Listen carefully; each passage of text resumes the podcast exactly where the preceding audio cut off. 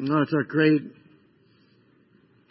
it's a great, great gift in in light of um, being able to come to the sacrament of the Lord's Supper in just a few moments to to come before the Lord and to be real, to be real with the Lord about the fears, about the things that we are finding rob us of joy, things that rob us of hope, right?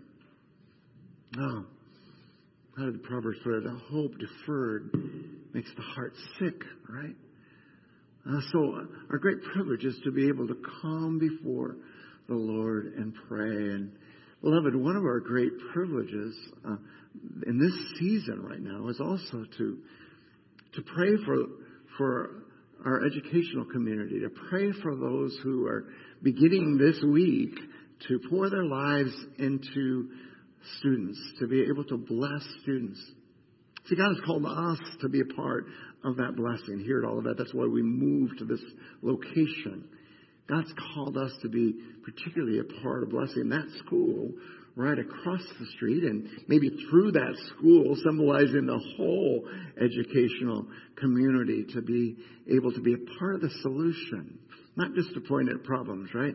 But to be a part of the solution. And so I just really wanted to encourage you. In just a few moments, we're going to pray for our educators. We're going to pray for our staff members. We're going to pray for the administrators. We're going to pray for the students who are beginning an amazing season, right? Nine months, but, but they will be different people in nine months. And our great prayer is not only will the students be different people, but so will our teachers and our, our cafeteria workers, our administrators, all the people who are pouring their life into these students. I did want to say to you that you have a, a, a unique opportunity here to uh, pray for one teacher or administrator in particular.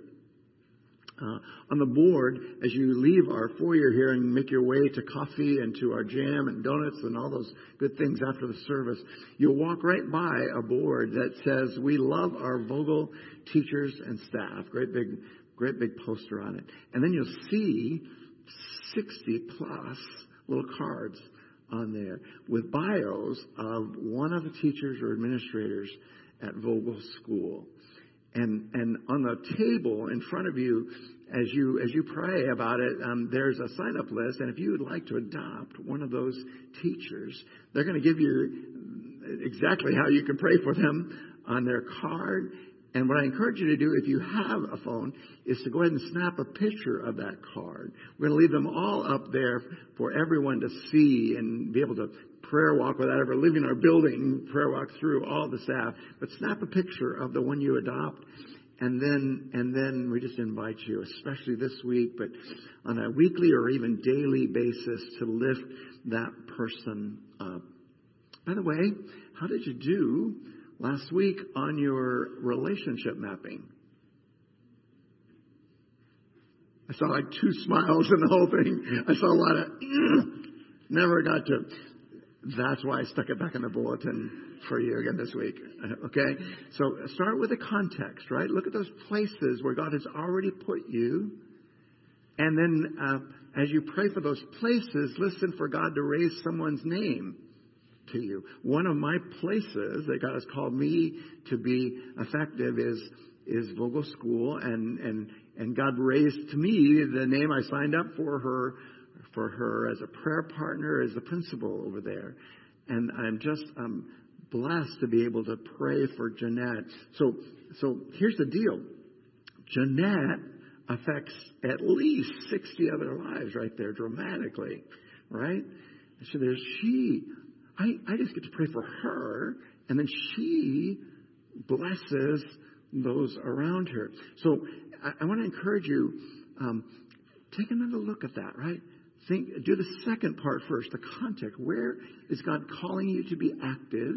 And then, and then as you, as you define where and, and He leads you to who, map the people that are, that are part of their life. And, and you'll, you start to understand that, that God has given you incredible impact on our community, right?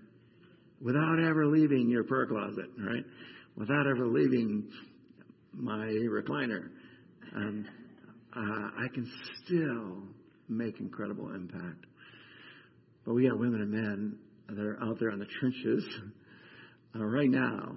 Uh, uh, if you are a homeschooler, a private school administrator, staff member, or teacher, uh, if you're a public school administrator, staff member, teacher, would you stand? Would you stand where you are? Would you reach out toward? They're going to symbolize all of our teachers. Would you reach out to them? Let's let's uh, bless them and dedicate them to the Lord. Oh God, thank you so much for the amazing people that you call to impact young lives, God, uh, for for um, their good and your glory. God, thank you especially for the the Christian teachers that you have placed, the Christian staff members who you have placed strategically in, in their homes and in private schools and public schools to impact others.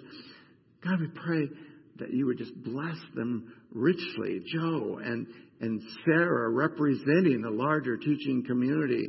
Father, think of all of our retired teachers right here in the room. God, I just pray that, that there never be a day when, when you stop using us for your glory. But I know, God, that their task is overwhelming. And just as my arms are getting heavy from holding them up here, God, I know that they have heavy burdens which they carry every day.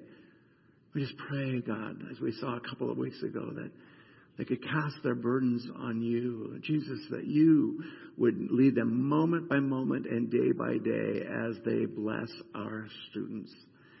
And we just look forward with joy, God, to celebrating nine months from now how you use Joe and Sarah and all the teachers and staff members they represent for your glory. Oh, we entrust them to you in Christ's precious name. Amen. Amen. God bless you guys. Would you give our love to your coworkers, to the people that you serve with, and and then please just let us know if there's any way we can walk beside you in these coming days.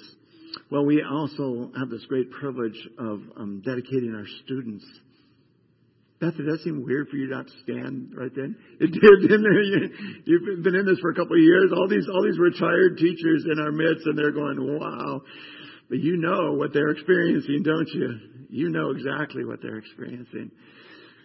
We're so blessed from from uh, very first time a three-year-old walks into a preschool, uh, right, uh, or or a PhD candidate walks into his new university, from from three years old to 30 years old, we never stop learning. And and if you are a student right now, we won't embarrass you too much, um, but if you are a student, would you stand just so we could pray for you? Students of all, come on, you guys in the back, we know you're students. All right, you guys, oh my goodness.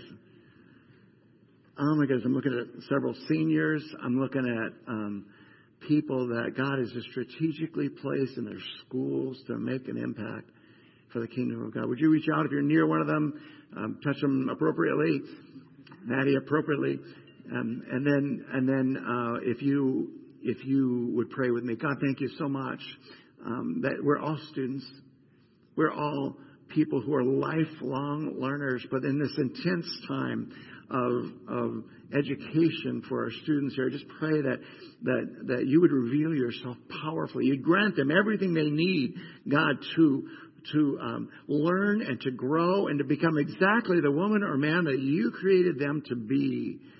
To find that sweet spot, God, to find that vocation, that calling that, that will allow them to spend their energies with joy the rest of their life. I know there'll be hard times uh, in the weeks and months ahead. I know there will be pressures, the balancing act out of all the things that they need to do, but I know you're a great God. And so we entrust our students to you now in Jesus' precious name. Amen. Amen. God bless you guys as you uh, do, you, you, physically live out what all of us are called to, to continue to learn. Bill, we've been doing this a long time, right? And and we, it's like aha moments every week when when uh, God says, "No, I still got more for you. There's more to learn." So, well, what a great, great privilege. Let me just close us in prayer as we come before the Lord, and then we will open God's Word together. God, thank you for this day when we can begin a new season uh, for so many of our families, God, a, a new school year. This is really the beginning of the year. But I thank you that, um, God, there's always new beginnings with you. I thank you that there's never a time when, when our options are closed and, and all we do is live out the consequences of our decisions. God, you change everything from from a person yesterday morning just coming into the room to get a meal. God, you can, you can use that meal to change everything from our Kairos brothers and sisters who are impacting our jails and prisons for the kingdom of God. I just thank you that there's a new beginning right now.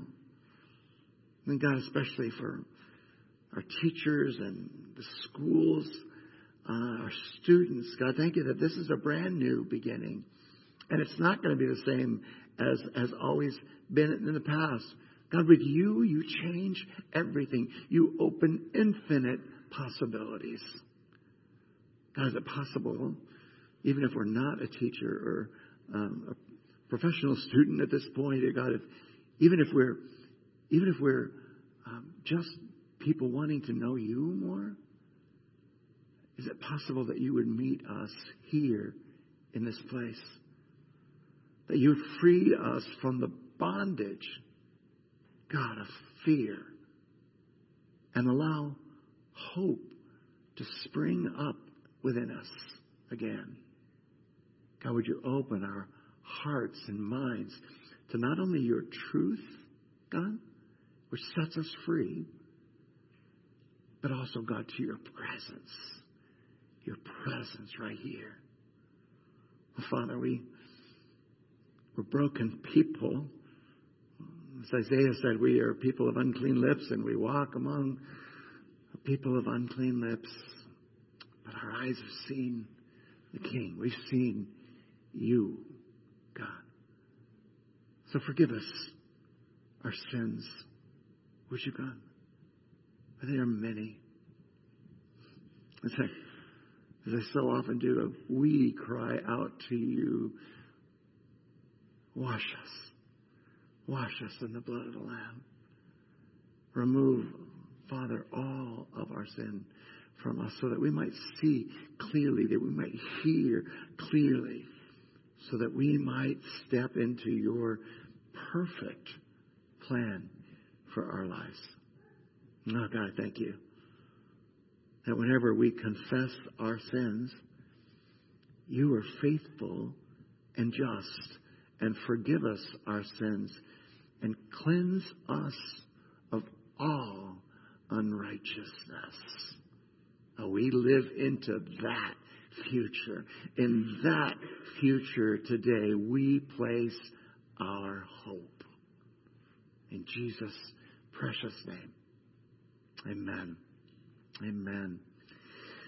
Goodness, if you find yourself um, heavy burden still, See, you're not alone. I'm, all of us struggle to offload the burdens of our sin at the foot of the cross. We all struggle to do that. We always want to take them back. But if you're in that place, please don't leave today without telling someone, without asking someone, would, would you pray for me? Because you were not created to live a life of burden. You were created to live a life of freedom. And that freedom is available to you today. Wow. Well, let's open the Word of God. Actually, would you turn first of all on your phones or in your Bibles? Uh, would you turn first to the end of the book of Romans, almost the end, Romans 15. Romans 15. Our memory verse is found in Romans 15, 13. It'll be our benediction today in a few moments, and it'll it'll it's our our hope and our promise as we open God's Word. Today I'm reading from the English Standard Version this morning, and Paul says, May the God of hope fill you with all joy and peace in believing, so that by the power of the Holy Spirit you may abound or overflow in hope. Will you say that with me? May the God of hope fill you with all joy and peace in believing, so that by the power of the Holy Spirit you may abound in hope. And then our, our address, our reference is Romans 15, 13. Romans 15, 13. Now turn back, just would you, a couple of pages to Romans chapter 8. Uh, I've been looking forward to to returning to this book. We haven't been here in I think 12 years uh, to, for this to study this uh, pinnacle of one of the greatest theological treatises in all the Bible. This this amazing chapter uh, about hope, about the goodness of God. Today we're going to uh, turn especially to a middle verse in the middle of this greatest chapter. We're going to look at it all over the next seven weeks. Um, but, but I wanted to start by a summary passage from Romans 8 verse 31 to 34. 31 to 34. Just a couple of verses with some very powerful questions that will help guide us in our study of the balance of the chapter, right? Romans 8, 31 to 34. What then, the apostle Paul says, shall we say in response to these things? Now, now what are these things? It's eight chapters of amazing, uh, powerful spiritual truth that culminated, right, in, in the end of uh, Romans 29 and 30 with this amazing sequence uh, that in one sentence describes the journey that all of us are on to, to complete glorification before God. Those he called, he he also glorified in summarizing the whole verse, right? The apostle Paul puts together what our denomination calls the, the um, Ordo Salutis, the, the, the order of salvation, right? And, and we'll look at that together. So he's just, he's just, he hit this pinnacle in 8, 28, 29, 30, and, and, and now he says, what shall we say? In other words, at the end of our study, what shall we say about all these things in response to all these things? And he summarizes it with a question. If God is for us, who can be against us, right? Wow. Wow. If God is for us, who can be against us? He continues, He who did not spare His own Son, but gave him up for us all, how will he not also, along with Jesus, graciously give us all things? And, and furthermore, who will bring any charge against those whom God has chosen? It is God who justifies. Yet another question. Who then is the one who condemns? No one. Would you say that? No one. Who, congregation, is the one who condemns? No one. Christ Jesus, who died, more than that, who was raised to life, is at the right hand of God and is also interceding for us, the very Word of God. Oh, thank you, God.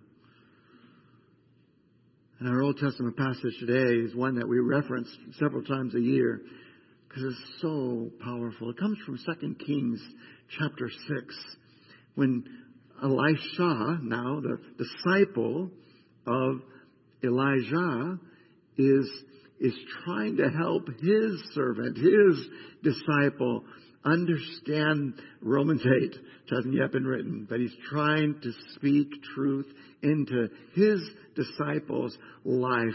Now, Elijah had been given, excuse me, Elisha had been given insight into the movements of the enemy of Israel, that time Aram, or we know it as Syria.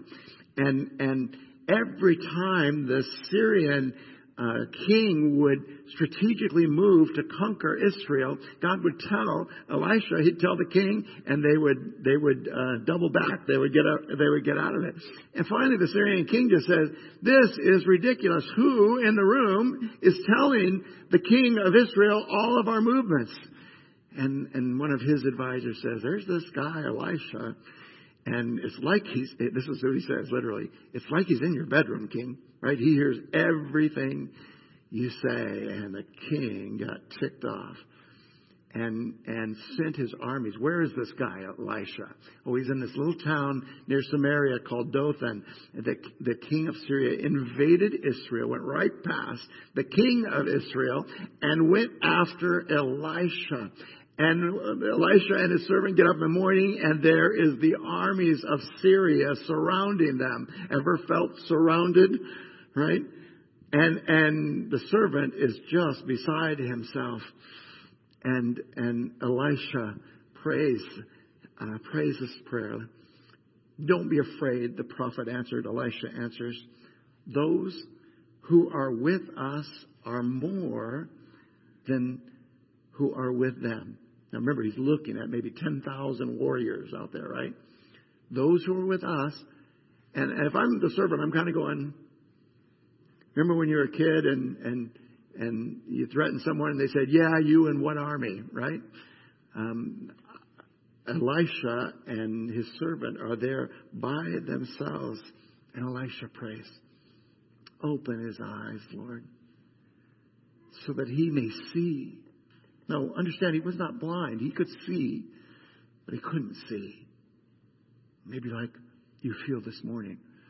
I, I can see, but I just can't see God, what you're doing in my life right now.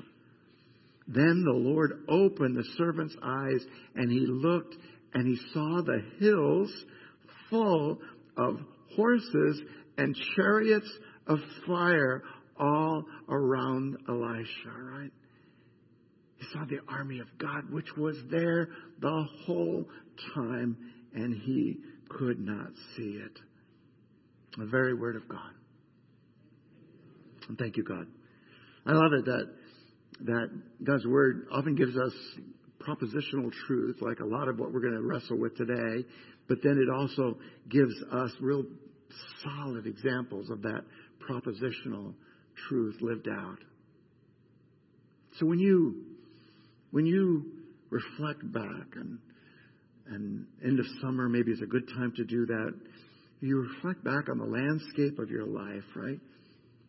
You say, where, where, where did I just experience joy? We always ask in our small groups, you know, what, what, what, what are you excited about? What's good right now, right? Then you also reflect back and say, where, where were my greatest struggles, right? Think the Apostle Paul understood that one of our greatest struggles is a lack of hope, right? Think about it. Think of the transitions that you and your family have been through, even in the last few months, right? Uh, and, and we're so tempted to stop hoping. We're so tempted to stop believing that things can be different, right? One of our greatest struggles is, is the loss of hope, right? And, and the Bible says that's most often expressed in fear In fear, right? But I want to, for a few moments with you, as we think about the big picture of Romans chapter 8, which is really the big picture of the whole book of Romans, right? Why? Why do we experience hopelessness, right?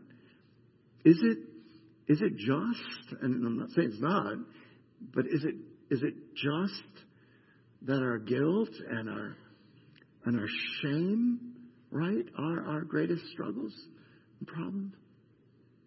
See, you were created in God's image, right?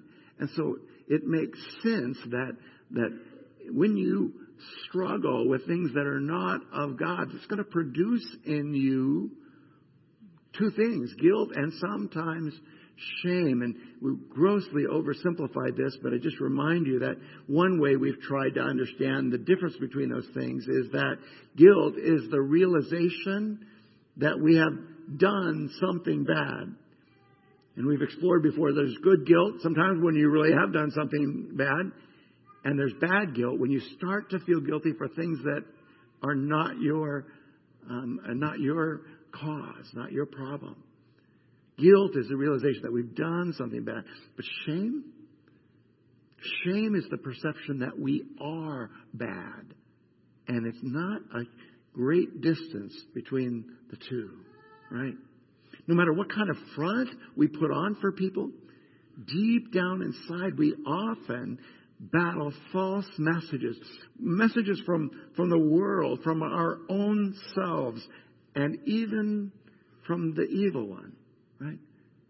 Revelation 10 talks about Satan being cast out of heaven. What is he doing? Right? The evil one's constantly and daily accusing God's people, accusing you before God, right? God, do you really know what that person watches on their phone? Do you really know what that person says in anger, in the quietness of their, God, if you knew these people, you would not love them, right? And it's really easy for us between the world and our own flesh and the evil one all saying those things. It's really easy for us to lose hope that we could ever overcome, right? Here's, here's the problem Satan is only half right, right? He's only half right. Satan always does that. He takes a little bit of truth and mixes it with a great big lie. Yes, we sin. Am I the only one? We do, right? We struggle sometimes. We're not righteous. We're not in right relationship with one another, not even with ourselves sometimes, right? We are not righteous and sinful, but, but Christ has borne our sins. He has borne our guilt. He has borne our shame. Right?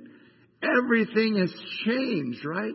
So why do we still respond the way we do with so much fear? Well, again, where Paul is taking us today is the culmination of eight chapters of amazing truth. You can break Romans down into the first eight chapters of doctrinal truth and then three more chapters of truths about the people of Israel, God's people. And then, and then, and then four chapters at the end about how do we apply that truth. It's a simple breakdown of the book of Romans. But right here in the middle of this eighth chapter, uh, Paul writes to us um, some questions, some clarifying questions that can help us on the journey. Three of those questions are unanswered here. And, and in a sense, a lot of us would understand them as rhetorical. Do you know that word? It's where you, you say a question, but everybody knows the answer, right? Everybody knows the answer. And these three unanswered questions, I'm going to suggest to you, focus on what is true. What is true, right? What is the first question? What then do we say to these things? If God has a plan for us, if, if He has called us, if He has redeemed us, if He has, and it's actually in the, in the past tense, glorified us in Romans 8:30, right? What do we say to these things? And I'm going to have to speed dial this, but, but what we say is if God has done those things and God is for us, then the second question, who can be against us, right? What do we say? If God is for us, then who can stand against us? We sang just a few moments ago. Wow. What does it mean that God is for us, right? To continue kind of the mental picture conjured up by these words, uh, I think about like a sports team, right? What would it mean that God is for a sports team? My dad is rejoicing that football season started again. He even watched a preseason game. That shows you how desperate he is for football, right? But but he's rejoicing in that re uh, re-beginning of the sports season, right? Well, if it was a sports team, that would that would mean that God's on our team, right? And if it was a courtroom, it would mean that God is on our legal team, right? If it was a debate, I mean, God would be speaking for our team. And many times, we, as we slide into those those human analogies, we begin to think that these verses are all about us grabbing God and bringing Him in to endorse our plans, right? Eh, to blessing our team. Here's what I'm going to do, God. Would you please bless this? But here's the deal. In our close reading, and we'll go back and pick it up, of Romans 8, we'll see that that's not quite true, right? Couple in the preceding 30 verses of Romans chapter 8, we realize that we don't do the grabbing. We don't do the drafting, right? We don't recruit this legal team. No, God has already grabbed us. And He continues to grab us and to hold on to us, to keep us by His side each and every day of our lives. The question is not, is God on our side, right? Remember uh, reading about the Civil War and, and, generals on both sides just believing, God, you're on our side. We're dedicating. How can that be? How could God be on both sides? God's not on our side, right? He invites us to be on His side. Are you? Are you on God's side? Do you know how even to do that? Well, there's only one way, right? There's only one way to get on God's side. Jesus, we celebrated this yesterday morning at graveside, right? Jesus said, I am the way, the truth, and the life. No one comes to God's side. No one comes to the Father except through me. What we did earlier in our pastoral prayer when we confessed our sins, right? When we offered those burdens to Him, that's, that's how we get on God's side. We go through Jesus Christ. If God is for us, who can be against us? But then he asks yet another rhetorical question. He says, He who did not spare his own son, but gave him up for us all, how will he not also with him graciously give us all things? I'm going to strangle the Apostle Paul when I see him face to face, right? Why did you write those long sentences? And it's confusing, honestly, when you look at it because of all the hims in it. Who are the hims in this verse? Both God the Father and Jesus Christ. But I think we could paraphrase it maybe this way God, who did not spare God's own Son, but offered, offered his Son up for us all, how will God not also with Jesus graciously give us all things? Thanks for hanging with me through this, slogging through the theology of this. It's going to get a lot simpler. It's going to get a lot simpler here, right? Paul is arguing for the Son's infinite value and, and worth, right? Therefore, if God has given us the Son, right, He will give us all things, including the Son. That's not simpler, Pastor Dave. Let me get simpler, right? How will God keep anything from you if He has already given you everything? You following me? We have this fear that God is going to keep something from us, right? Might be as simple as as the fruit on our angel food cake at dinner last night and watching watching everybody else go going, I'm going, is there still going to be some fruit for me, God, at the end of this family meal, right? Might be as silly or as stupid as as that, but but how would God keep anything good from his children when he has already given you the greatest thing, right? Does not doesn't make sense that God would withhold good from you when he's already given you the ultimate good, right? Sometimes we feel that God is some kind of weird father who loves to take us on a grand tour of life and kind of dangles the good and lovely things and then says, you can't have any of it. I don't know if that's left over from from what Genesis chapter 3, right? God gave them all things and permission to eat from all the trees of the garden except one, right? And, and they believed the lie that God was not on their side, that He was not for them, and they ate from that one tree. About you? Do you know our good good Father, right? Do you know our Heavenly Father? How often do you go to God and say, God, if I could only have this, right, it would be great. And I'm, I do not mean to diminish that because sometimes those thises are very, very important. I guess what Paul is asking of the Romans and what he's asking of you and me today is what kind of father is God? What kind of father is he, right? What what kind of treasures are in Christ? What kinds of longings do I still have that make me doubt that God is for me, right? What am I asking God for? What am I daring Him to give me just to prove His love for me? Paul asked the Romans these questions, and the Bible confronts these same questions. How will you answer these questions today? Is God for you? Do you know the God who is for you? And Paul gives us two answered. Previous ones were rhetorical or unanswered. He gives us two answered questions. God has shown us how He is for us.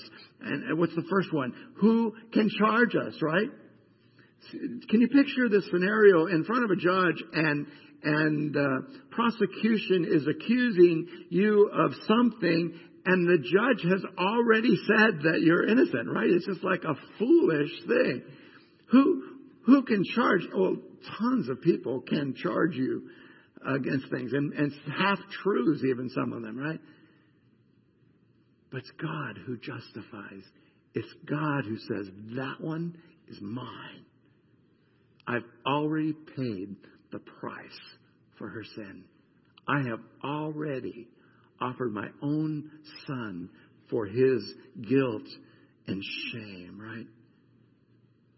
So, so God invites us to leave behind this knee-jerk reaction of fear and to put our weight down on the declaration God has already made that you who are in Christ are forgiven, right? The second question is similar. Who then is to condemn? Jesus Christ is the one who died more than that, who was raised, who's at the right hand of God, who's interceding for us. The same guy who gave his life for us right now in heaven is at the right hand of God the Father, interceding, that's long word for praying for you, right? Oh my goodness.